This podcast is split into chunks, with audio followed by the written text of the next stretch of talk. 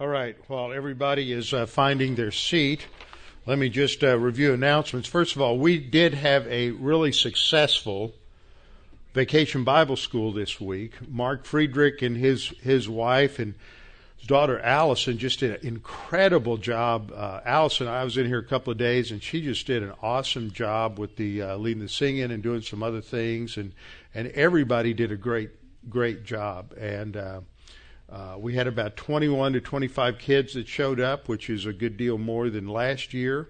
So it was just just exceptional, and uh, everybody who was involved deserves uh, great congratulations for for a job well done. Also, an announcement about a financial need for Camp Arete. They're running a little bit short, about $5,500, and be in prayer for that. And I think that, oh yeah, and this Friday, or excuse me, Saturday morning, day after tomorrow, we're going to have our men's prayer breakfast. You, you cooking? Is it an option? Not anymore. so, um, but uh, encourage uh, Rick Miller is going to come by and uh, talk a little bit about what's going on in terms of state politics and maybe a few other things. Uh, he's a state representative from down in the uh, Richmond or Sugar Land area, so um, that'll be good. Uh, make try to make a plan to be here for that. I think that's, and then the deacons meeting is at nine o'clock. I think that pretty much takes care of all the all the things that are that are coming up. So, trust in the Lord with all your heart, and lean not on your own understanding. In all your ways acknowledge him, and he will direct your paths. They that wait upon the Lord shall renew their strength. They shall mount up with wings as eagles. They shall run and not grow weary. They shall walk and not faint. Fear thou not, for I am with thee. Be not dismayed, for I am thy God. I will strengthen thee, yea, I will help thee. Yea, I will uphold thee with the right hand of my righteousness. Be anxious for nothing, but in everything by prayer and supplication with thanksgiving let your requests be made known unto God, and the peace of God, which surpasses all comprehension, shall defend your hearts and minds in Christ Jesus.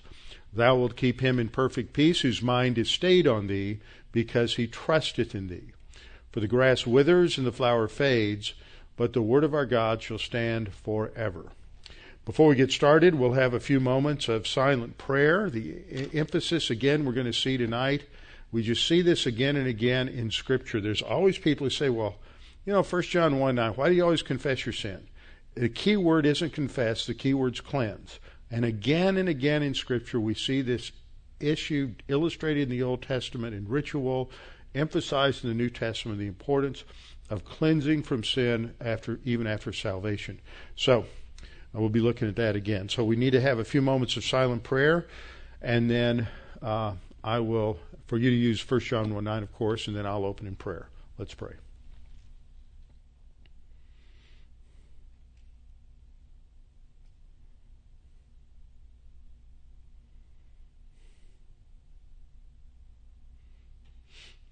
Father, we're thankful we have this time to come together to focus on your word, focus on you, be reminded of who you are and who we are. Father, it's your word that it has power, as Isaiah said in the Old Testament. And Father, we know that it is through your word that we are transformed. As our Lord prayed, it is through the, the word of God and the Spirit of God that we are cleansed and that we are sanctified and that we grow spiritually. Father, we understand that our uh, mission is to be transformed not to be conformed to the world, but to be uh, conformed to the image of your Son. That is our destiny. It's stated in Romans 8 uh, 29, and that we do that through the means you have also decreed, which is through your word and your spirit. Father, we pray that tonight as we study, that this will be used by God the Holy Spirit in our spiritual growth, our edification, strengthening us and reminding us of the important truths of Scripture. We pray this in Christ's name. Amen. Open your Bibles to 1 Peter chapter 1. Now, last time, as we were looking at these verses, and these are not simple verses, and as I've said from the beginning of our study here in 1 Peter, one of the problems that we have in 1 Peter is we tend, as as uh, American evangelicals to put a certain set of glasses on when we start studying the Bible. And that set of glasses is really defined by a vocabulary set where words like save and, and faith uh, focus on getting justified rather than on spiritual growth. But both of these words are used, and other words are used sometimes of justification and sometimes related to spiritual life and spiritual growth. But we put this set of glasses on so that every time we see the word justify or, saved or faith or uh, sanctified, cleansed, we think immediately of phase one or of phase two. And sometimes it's not that way. And so we get a we misunderstand scripture. And this is especially true of epistles like James and First Peter and Second Peter. Now, if we're talking about James and First Peter, what do these two books have in common? These two epistles. They're both written to a Jewish background Christian audience. And, and that's another issue that we're going to have to resurrect and go back and study some more when we get into chapter 2. Uh, that makes it a little uh, convoluted, and it's also, uh, if you don't dot your I's and cross your T's correctly, you lay the groundwork for uh, replacement theology in the second chapter of, of uh, Peter. And we're also going to see a verse on Sunday morning that in Matthew, which is a foundational verse for for people who hold to replacement theology. But we'll get there in due time. So what I wanted to do was give you a little illustration to think about. Here I've got the pictures from two different jigsaw puzzles, both of which have to do with ocean life. And you can see a lot of similarity between those two uh, puzzles, between those two pictures.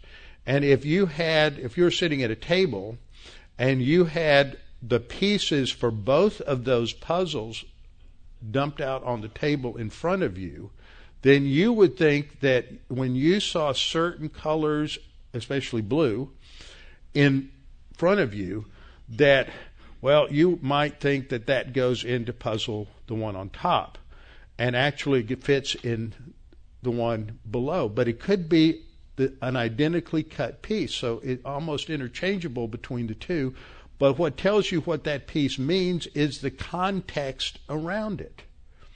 And that's what we find in talking about uh, these words. So if you think of those pieces as appearing to be interchangeable, but they really aren't, that's the same thing when you're talking about words like faith and sanctify and consecrated and um, believe and saved is that those words in and of themselves can mean uh, two or three different things, and it's the context that surrounds it that tells you what it means. And you can't jump to conclusions about those uh, those particular words. And the way you can identify a particular piece as to which one, which way it goes, is by looking at the overall box top, the picture of that, that jigsaw puzzle. That informs the meaning of the parts. That's why it's important at times to sit down and do an overview of the whole epistle and understand that if Peter or Paul or James are talking about in the whole epistle growing, maturing, going through the process of spiritual growth, dealing with trials and tribulation, which what both James and First Peter have in common. That when you get to these passages in the context that are talking about faith and salvation and cleansing, that if the topic in the whole epistle is phase two and not phase one, if it's spiritual growth and not how to have eternal life, then you have to interpret those words in terms of spiritual growth rather than how to have uh, eternal life. And even though everything may may look when you just look at that verse in isolation that yeah, sure it can mean uh, and could be used to mean how to get to heaven. Classic example, Romans 6:23. For the wages of sin is death, but the free gift of God is eternal life. How many times have you and I used that verse in a gospel presentation? But if we look at the text and the context, Paul has moved way beyond talking about justification. That's chapters 3 and chapter 4 and part of chapter 5. Starting in 6 through 8, he's only talking about the spiritual life. And what he's talking about in Romans 6 6:23 is that the wages of sin for the believer is is death. Not eternal spiritual death, but carnal death. He's going to be out of fellowship. But the but through salvation, we I mean through through spiritual growth, we have we can have eternal life, which is not talking about getting saved, spending eternity in heaven, but having the full experience right now of that full, rich, abundant life that Jesus has for us. So because people jump to these conclusions that oh, the wages of sin is death. That's got, sin, death. That's got to be, and it could mean that. That meaning fits. If all you have is that verse, it looks like it could mean that. Why not? Because that isn't what it says. That isn't what Paul intended. That wasn't the intent of the Holy Spirit or Paul. And you're taking something out of context that is talking about one thing and you're making it apply to another. That's mishandling the Word of God. And I don't care what your justification is, nothing justifies mishandling the Word of God. That's why we spend so much time going over these things in Bible class. So, having said that, I want to go back over and just pick up the flow of what Peter is saying here in these verses, uh, starting in verse 20. And remember, verse 20 is in the Greek is not a new sentence. It's a continuation of the sentence before. And verse 18 and 19 is actually a continuation of a sentence that uh, begins back in in uh, in verse 17 that all relates to that command to conduct yourselves during your stay here in fear. Now he gives a reason for that command. In fact, it's interesting. There are more imperatives. How many commandments are there in the in the Torah? 613. That's the law. People never understand legalism. They say, we, we live in the age of grace. We're not under law. There are probably five times as many imperatival verbs and phrases in the New Testament in the sections of the epistles for the church age than 613, which means we are expected to obey those commands. That's not legalism. Legalism is not the idea that I need to and am expected to and am commanded to live and think a certain way in the Christian life. Legalism is the idea that because I do that, that's the basis for God blessing me. Legalism is the idea that if I'm doing that, and I then I become judgmental of others who aren't doing that. That's legalism.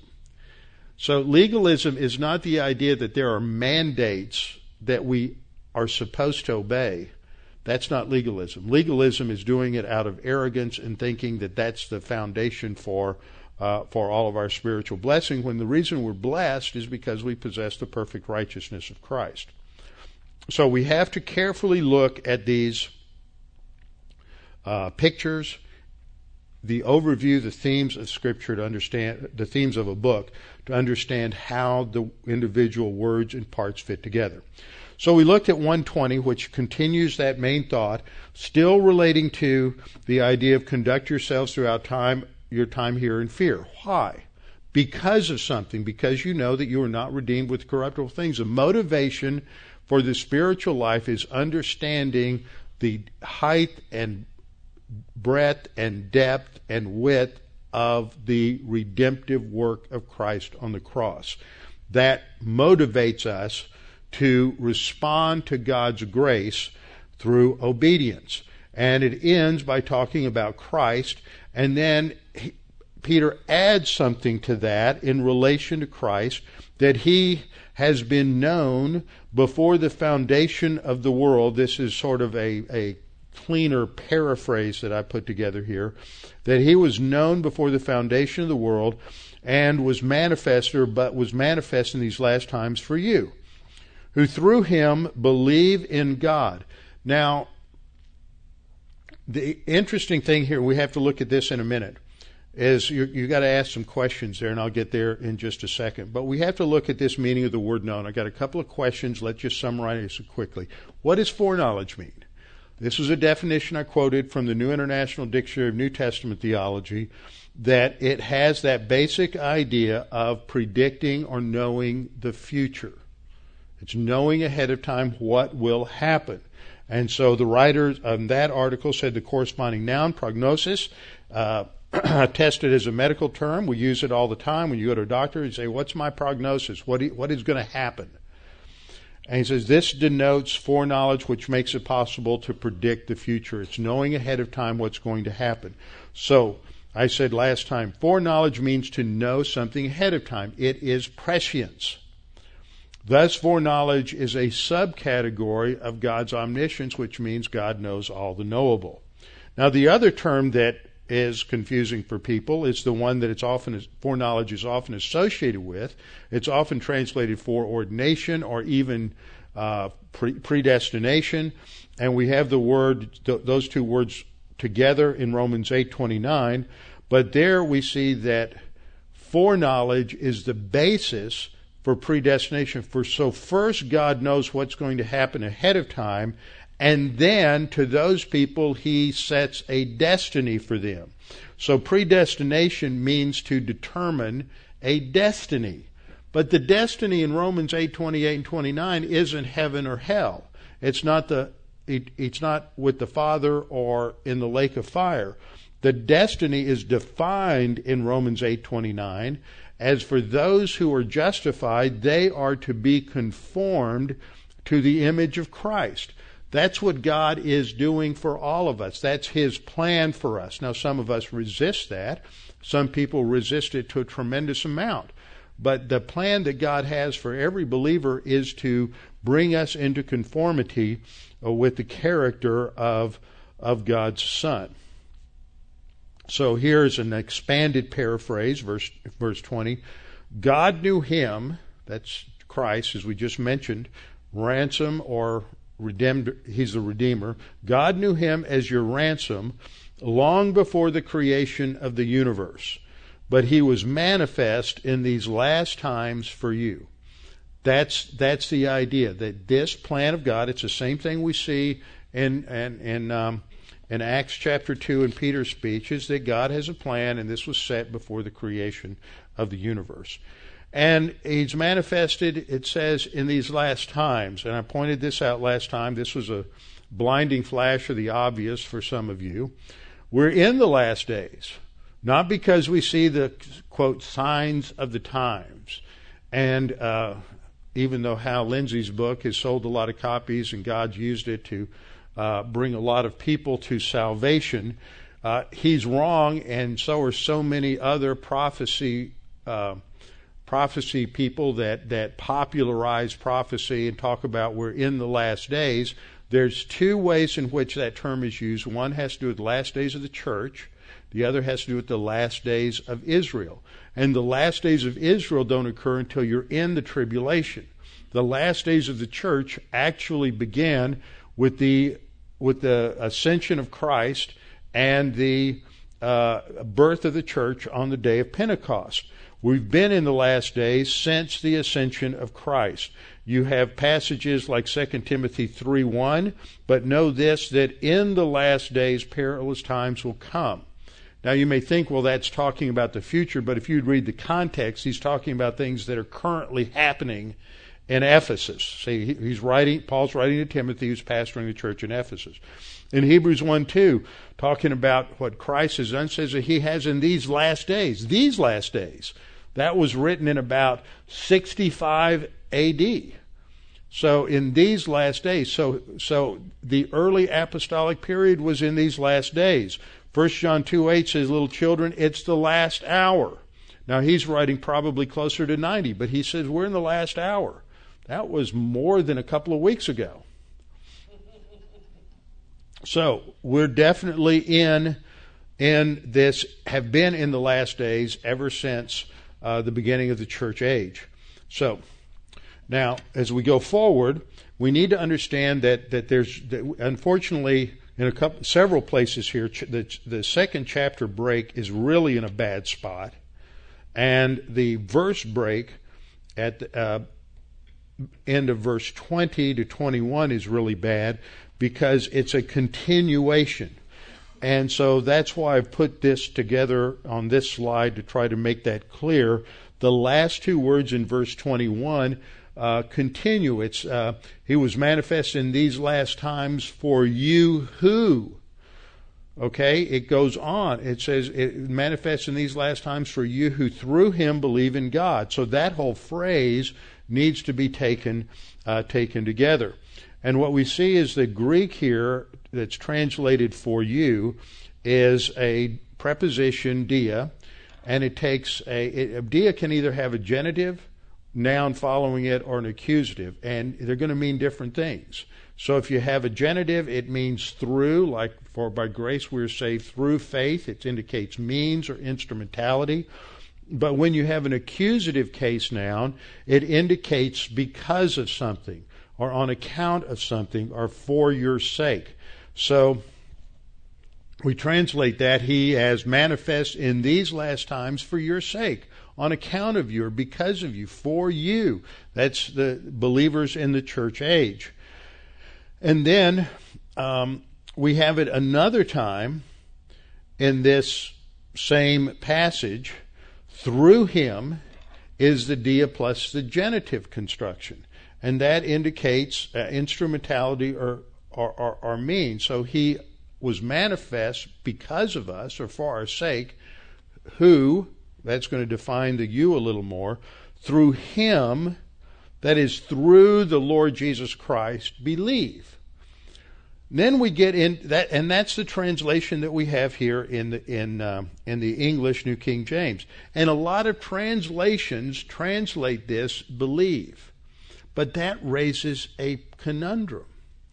Are we saved by believing in God? Now, you'll hear a lot of people say that. Well, I believe in God, so I'm going to go to heaven. But is that what the Bible teaches? The Bible does the Bible teach that belief in God is the, the way we get to heaven? Not at all. It talks about we have to believe in Jesus. And that's real clear from the Gospel of John. We have a similar construction. The verb is pistevo or pisteuo, depending on your pronunciation scheme. And then it's the preposition eis, which is the same preposition we have here. But we don't have the verb here. We have a noun here. And the way it's translated into English, it's translated as if it's a verb, who through him believe.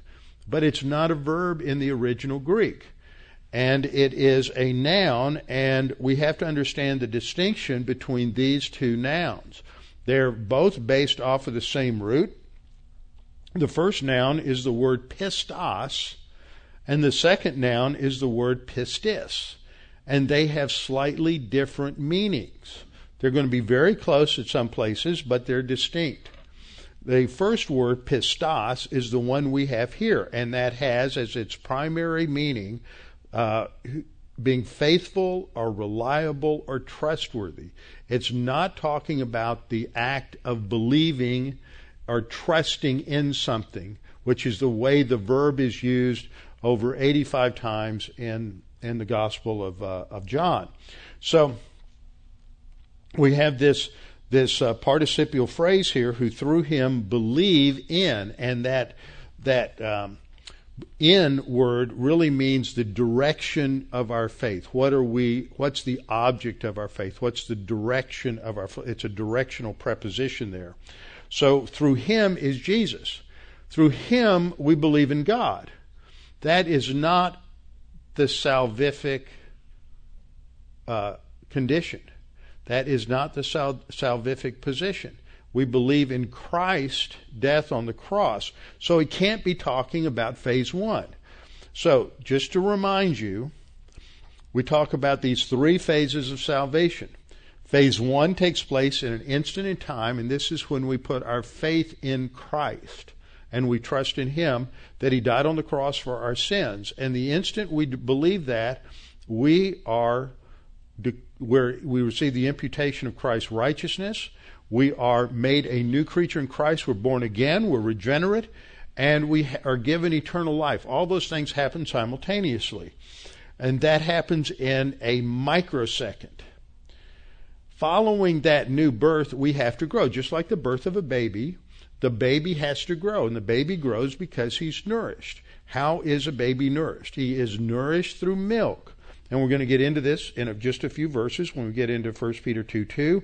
As newborn babes, you are to desire the pure milk of the word. Okay? So that's talking about spiritual growth. But spiritual growth is very different from spiritual birth, just like human physical birth is different from physical growth. One precedes the other. Now, in, in the spiritual life, we are to be faithful toward God. Now, that's the issue in First Peter because all through this, it's, Peter is talking about how the believer is to handle difficulty, opposition, persecution, meeting fiery trial, suffering, all of these things. We're not to uh, fade out. We're not to quit. We're not to give up. We are to continue to trust the Lord and continue to grow and mature. We're to be faithful. That's the meaning here of pistos. It is distinct from justification. It is experiential sanctification. So when we look at this chart, we see that the word pistos is that first believe, but pistis is the second.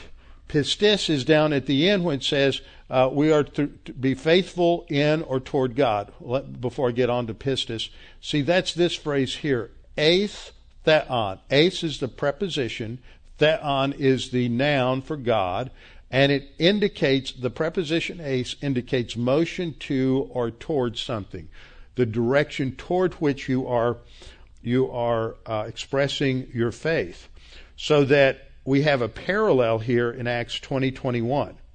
In Acts 20:21, Paul says, testifying to Jews and also to Greeks, repentance toward God and faith toward our Lord Jesus Christ.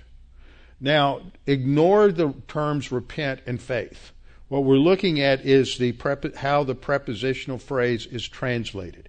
It's translated toward God because eis plus the accusative indicates directionality. What is the direction or object of that of that verbal action?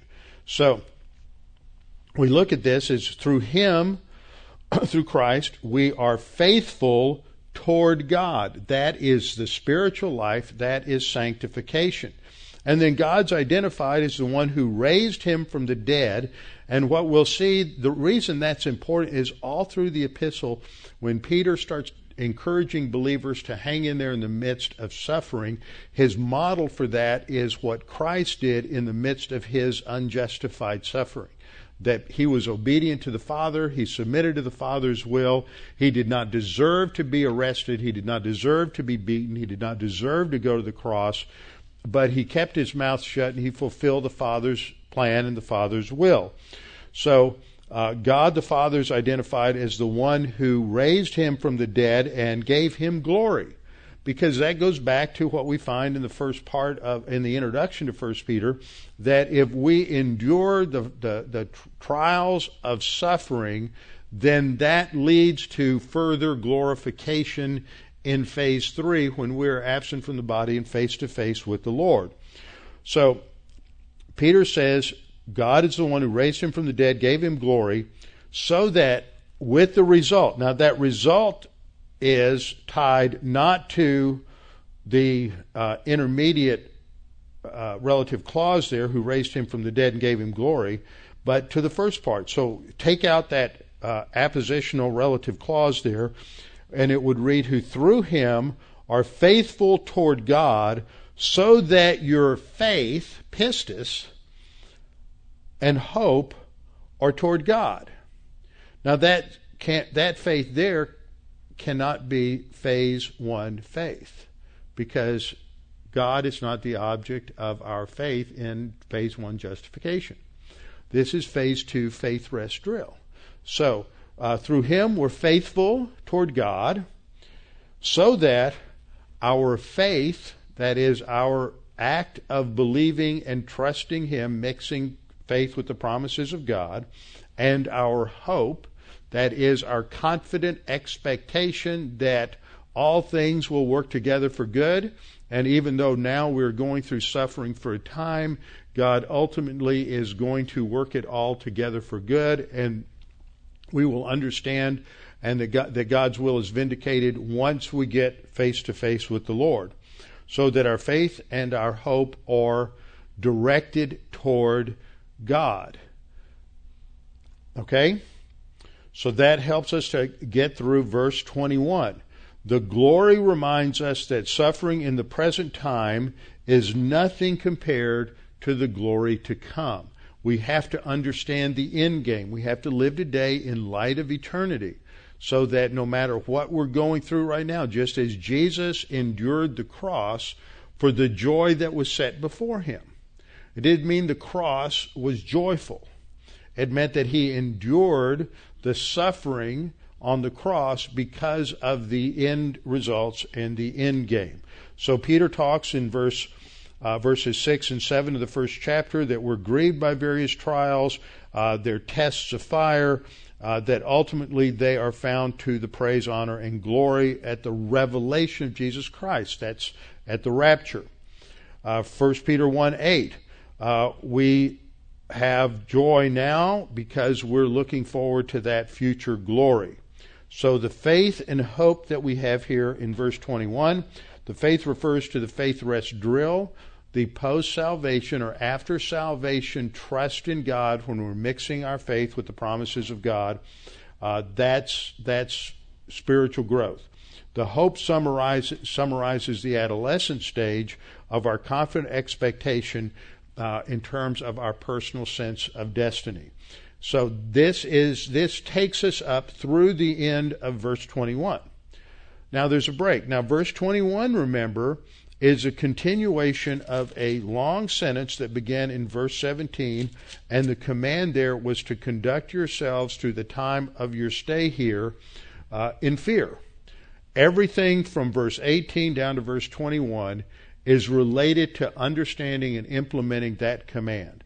We do it because we understand our redemption, what it cost the Father to redeem us, and that this is grounded in, in the Lord Jesus Christ, and it's through Him that we are faithful toward God and that we will uh, have our faith and hope uh, directed toward Him.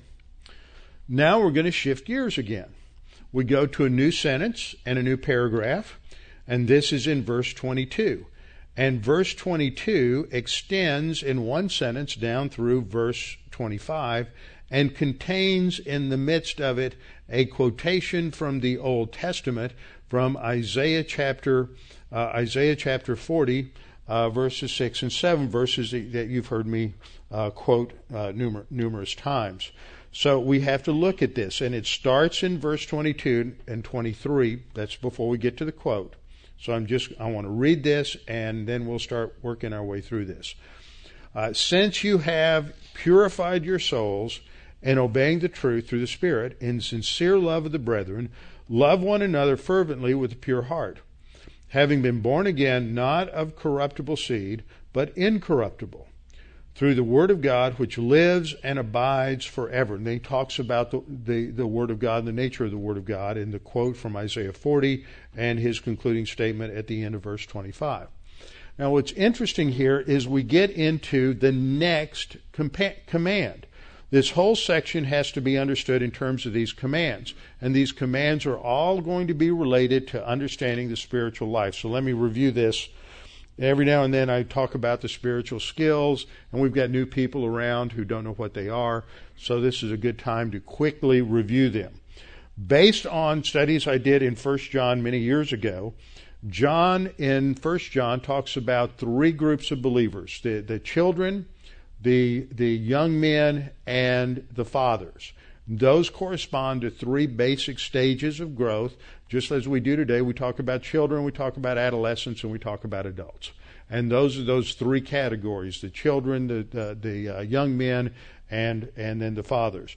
So when we look at these spiritual skills, we have five that lay the foundation. Everything else grows on that. Now, this is an induction and a summarization of basic things that are taught in the Scripture.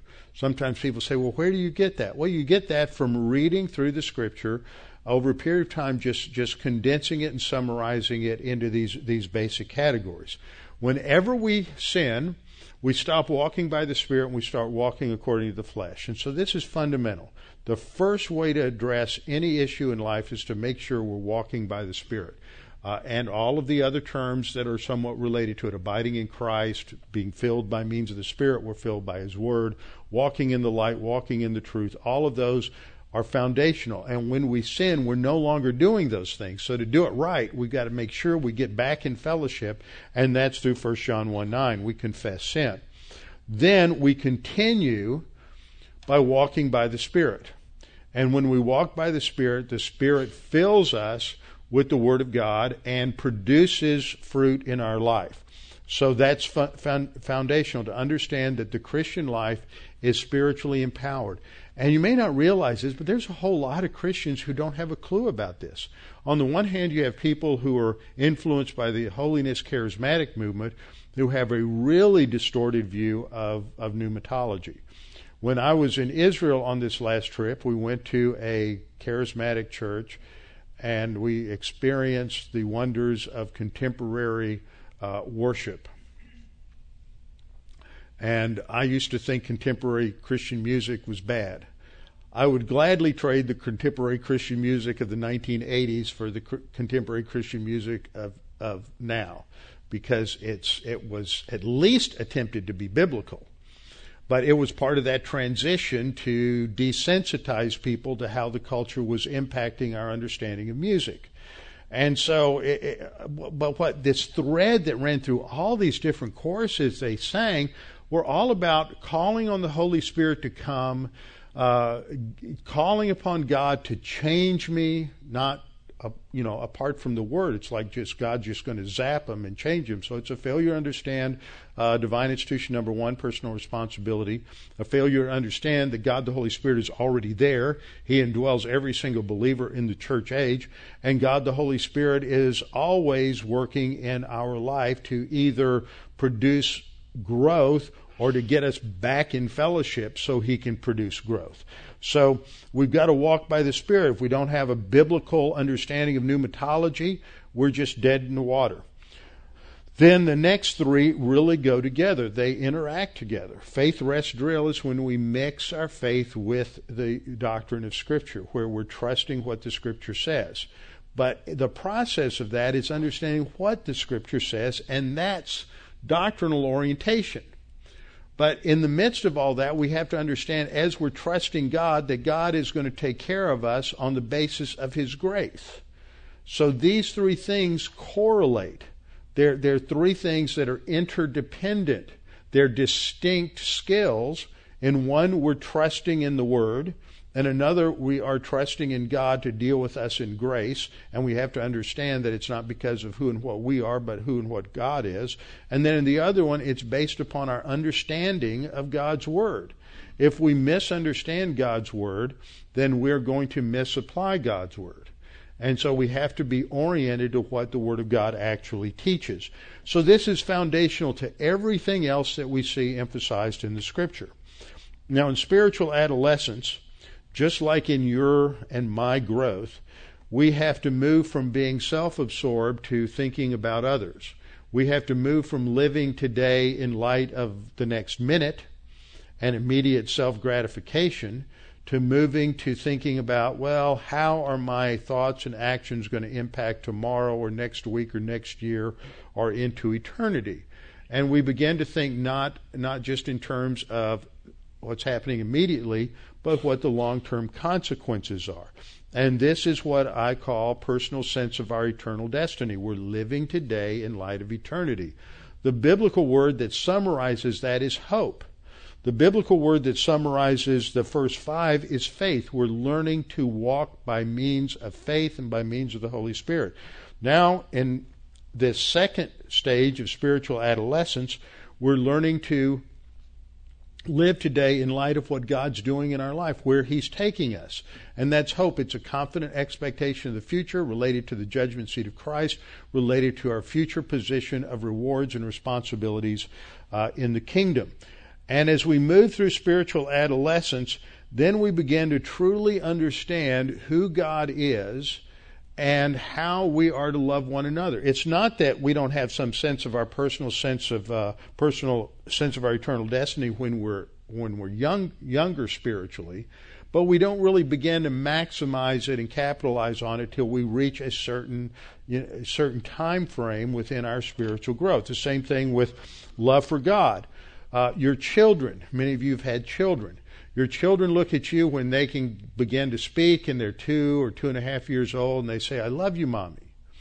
But then when they're 40 years old and they say, I love you, mommy, it means something very different because it's not just uh, just that the thinking of a young child. It's it's not a child's love. It's a love of somebody who's who's intelligent. You've got a long term relationship with somebody who's matured, and it means something that's much richer and much more in depth. So when we talk about uh, personal love for God, impersonal love for all mankind, and occupation with Christ, these three all also go together like faith, rest, drill, grace orientation, and doctrinal orientation.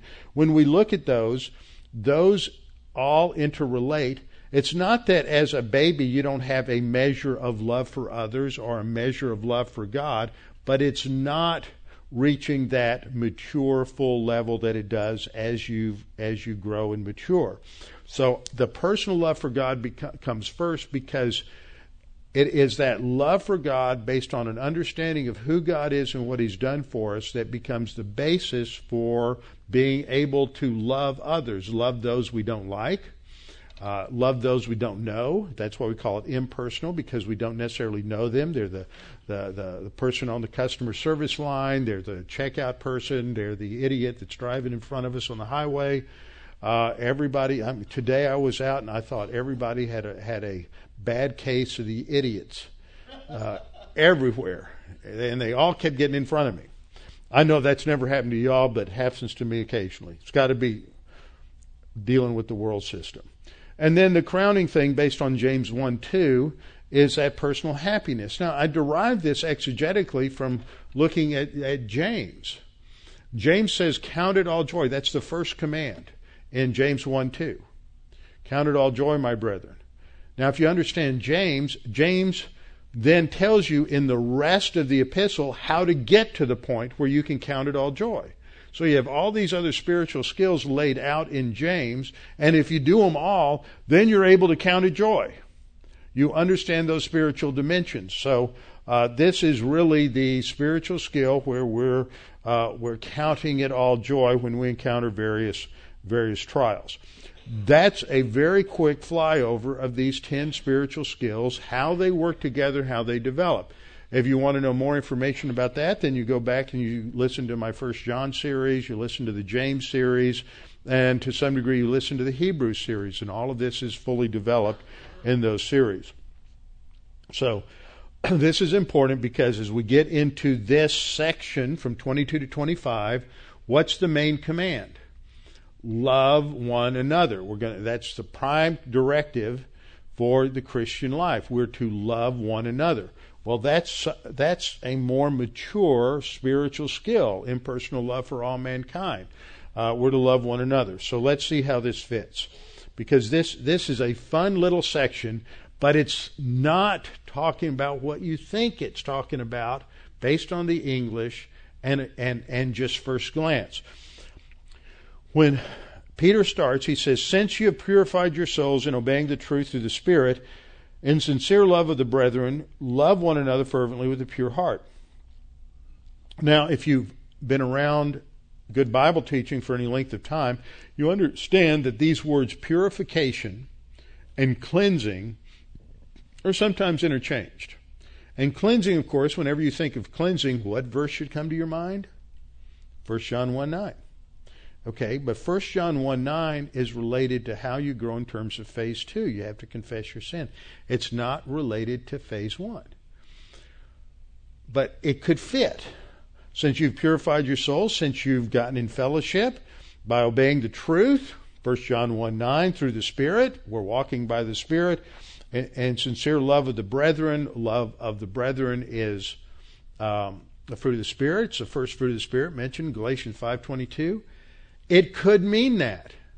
Ah, but does it? So you can't get this in the English.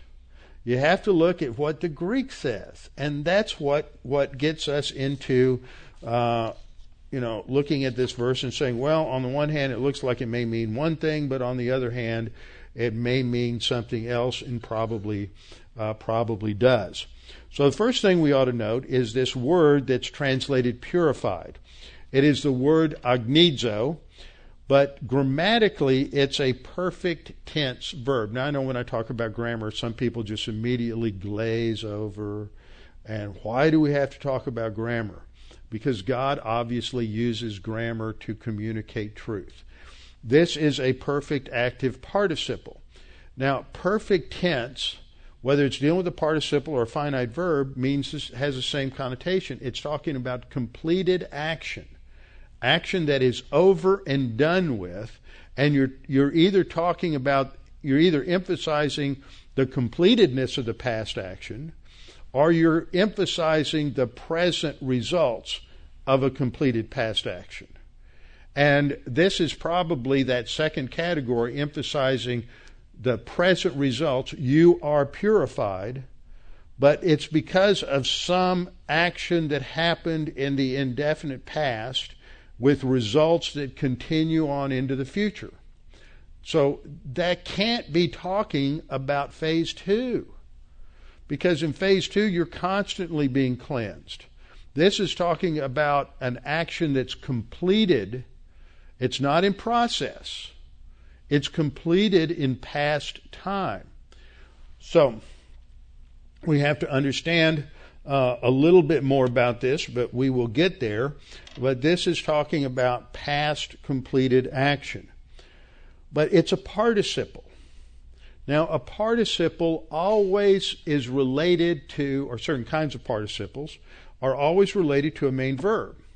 Now, the main verb in this section is love one another. It's the command. It's an, interestingly enough, it's an aorist active imperative to love one another. Now, there's a participle here at the beginning, and that participle is telling us something about loving one another. But because it's a perfect tense, and the verb is an aorist tense, it means the action of the participle precedes the action of the main verb. So you have past, present, and future tenses in terms of the main verb. A past tense or perfect tense in the participle means the action of the participle precedes the action of the verb, whatever the verb tense is. If the participle is in a present tense, then the action of the participle happens at the same time as the action of the main verb. If the participle is in a future tense, then the action of the participle comes after the action of the main verb. So here we have a perfect tense participle, which means the action of purification takes place and is completed before the main verb is engaged. And the main verb is to love one another. So it's talking again about going to relate to phase phase one. So let's connect this back to the context. We've got four of these commands. That's how, if I were to outline this, that's how I would outline. Everything revolves around these four commands to rest our hope fully on the grace brought to you through uh, so, sober thinking. 1 Peter 1 13 through 14. The second command was to be holy as I am holy, to set yourself apart to the service of God in every area of your lifestyle. That's 1 Peter 1 15 through 16.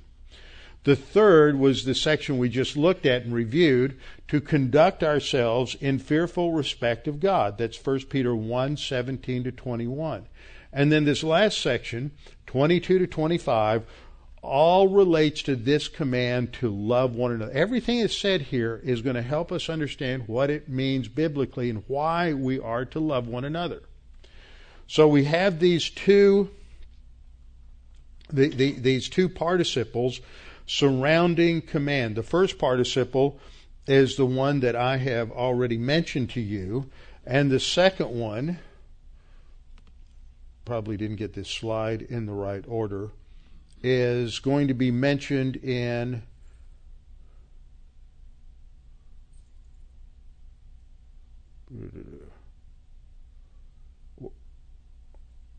I really got it out of order.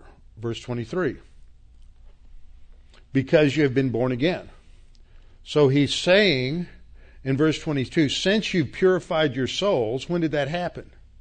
It's perfect tense, so it happened when you were saved. Positional uh, sanctification. And then he finishes having, because you have been born again. That takes us right back to phase one.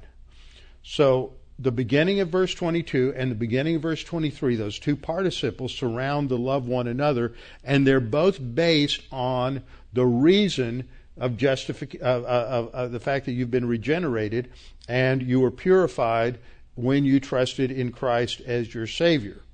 So now let's go back to the slide uh, where I was just just focusing. Okay, so when we look back at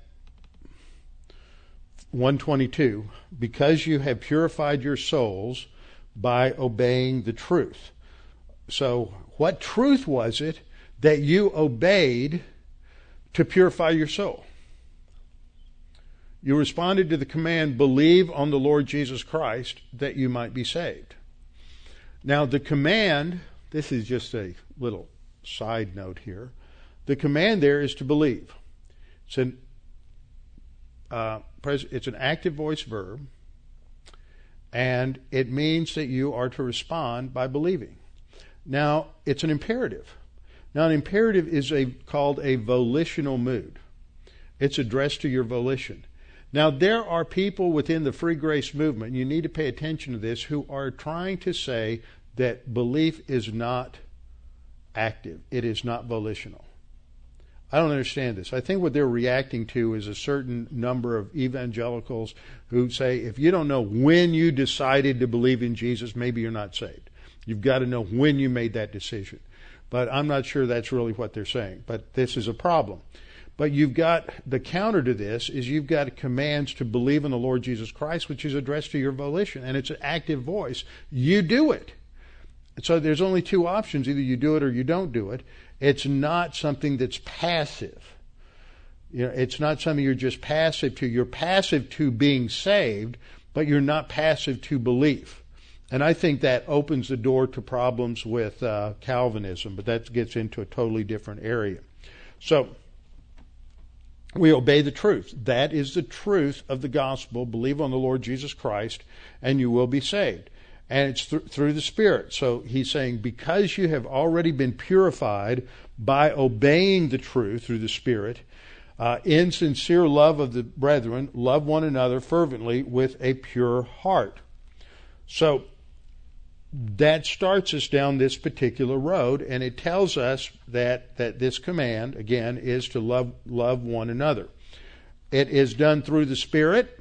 So this is the role of God the Holy Spirit, that it's not by Titus 3:5, it's not by works of righteousness which we have done, but according to his mercy he saved us by the washing of the Holy Spirit and, and washing of regeneration, renewal of the Holy Spirit. All that ties together. Now the idea there is that uh, we have this idea of, of sanctification. We're going to get into this as we go forward, but how are we sanctified? We're sanctified by your truth. That your word is truth. That's the word hagiazo. So that relates to phase two growth. See, what we have to figure out here, I've already told you what the conclusion is, but we still need to document this a little more, is is this purification of your souls phase one or phase two? It's phase one, it's obeying through the Spirit and then he brings in again the idea of the Word of God in verse 23 and illustrates in verses 24 and 25. That's how we're sanctified. This is what Jesus prays in John 17, 17 for believers. Sanctify them by your truth. Thy word is truth. So that's post salvation sanctification. It's reiterated a couple of verses later in John 17, 19. For their sakes I sanctify myself, that they also may be sanctified by the truth. We see it even in the Old Testament. How can a young man cleanse his way? By taking heed according to your word. Psalm 119:11, "Your word have I hid in my heart that I might not sin against you." See, all of this could fit for talking about post-salvation sanctification, but it doesn't fit with that perfect tense participle.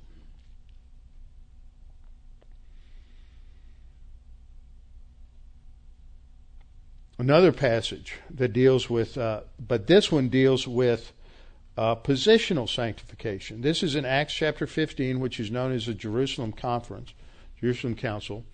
And Peter is reiterating what has happened when he took the gospel to the to the Gentiles, to Cornelius and the others. And they're start, the apostles are starting to argue about this because it's the first time that Gentiles have been included equally along with Jews. And so they began to dispute, and then Peter stands up and he says in the middle of verse 7 Men and brethren, you know what a good while ago God chose among us that by my mouth the Gentiles should hear the word of the gospel and believe. Now, just as a side note, what is necessary in Peter's statement in order to be justified? You heard the word and you believed. It doesn't say they heard the word and they believed and were baptized. It doesn't say they believed and were obedient. It, it doesn't say any add anything to it. It just belief. It doesn't say commit. It doesn't say any of these other things. It doesn't say invite Jesus into your life or invite Jesus into your heart. It doesn't ask you to invite Jesus anywhere. It just says to believe. And then he says, So God who knows the heart, acknowledge them by giving them the Holy Spirit. That happened immediately at faith alone in Christ alone. Just as he did to us, and made no distinction between us and them, purifying their hearts by faith. This is phase one. They are cleansed positionally at the instant of faith alone in Christ alone.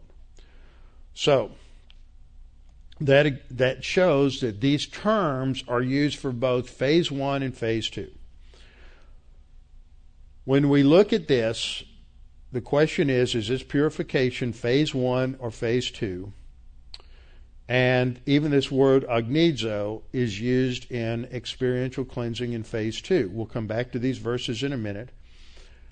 James 4 8 says, Draw near to God, he will draw near to you. Cleanse your hands, you sinners, and purify your hearts. Now, in the parallelism there, the word cleanse is katharizo. That's the word we have in 1 John and it's hagnizo in, in terms of purify. So those are parallel. Those are synonyms. Those are interchangeable. In 1 John 3 3, John says, And everyone who has this hope in him purifies himself. So that's that same word.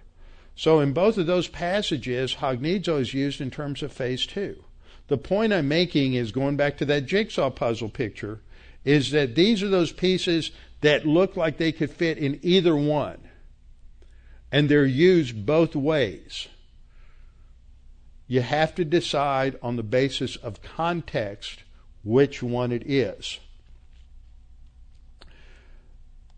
And verse 23 comes along, gives you this further qualification because you have been born again. That's the reason you are to love one another because you've been born again, because you have purified yourself. So, purifying yourself at the beginning of 22 and because you've been born again in, in 23 uh, are both perfect participles. They connect together. So that tells us, on the basis of uh, grammatical analysis, that these terms have to be talking about the same time when a person is first justified. What happens at the instant of faith alone in Christ alone. Now, this word hagnizo is pretty interesting. Before we get, we, we've gone a little bit far afield looking at the context already because we have to understand the, the context and look at all these different details. But it's used, as I said already, it's used both ways. It's used for ritual in the Old Testament that had to do with purifying those who were already saved. So we have passages like Exodus 19:10 this occurs right before they, they are to receive the Ten Commandments. So are, are the three and a half million Jews at the foot of Mount Sinai already justified?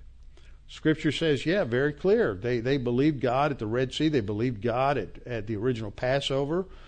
They're already saved. They're already justified. But now they have to go and consecrate, purify. It's the translation into the uh, Greek New Testament, Greek Old Testament, the Septuagint is is the word hagnizo. Joshua three five.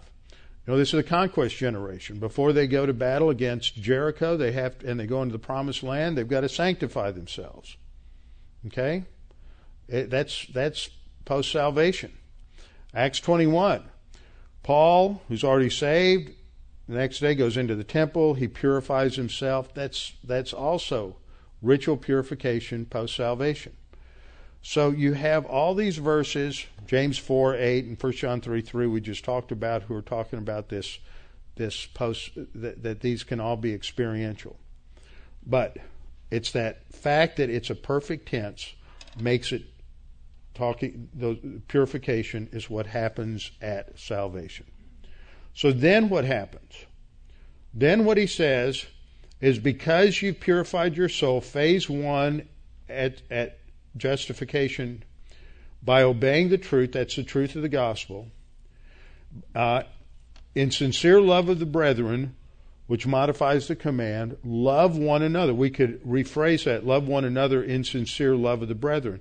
The love is supposed to be a sincere love. Now, this command to love one another is one that is repeated numerous times in the New Testament. It's grounded upon what Jesus says in the upper room. After they have their Seder meal, after he kicks Judas out to go betray him, then once he's cleansed, he begins to talk to the disciples. He says, A new commandment I give you, that you love one another as I have loved you.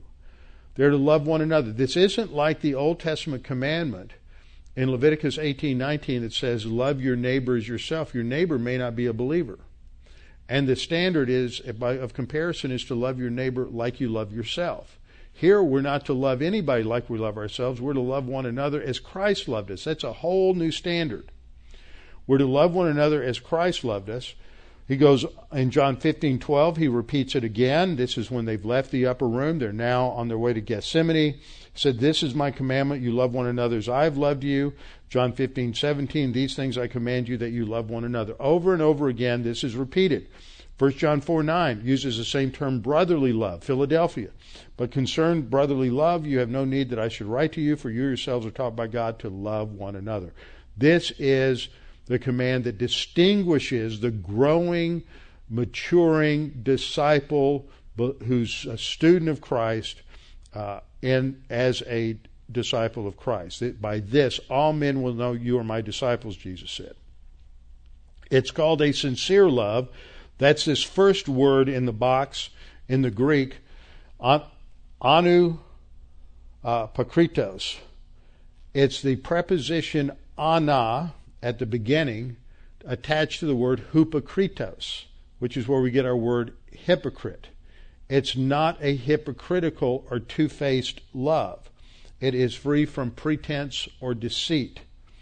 It's a sincere love, and we're to love fervently. That's the word ektenos, which means constantly, it's a steadfast, consistent love.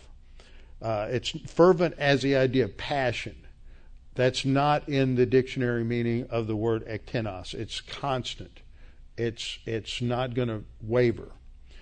And it's with a pure heart. That's one that's been cleansed.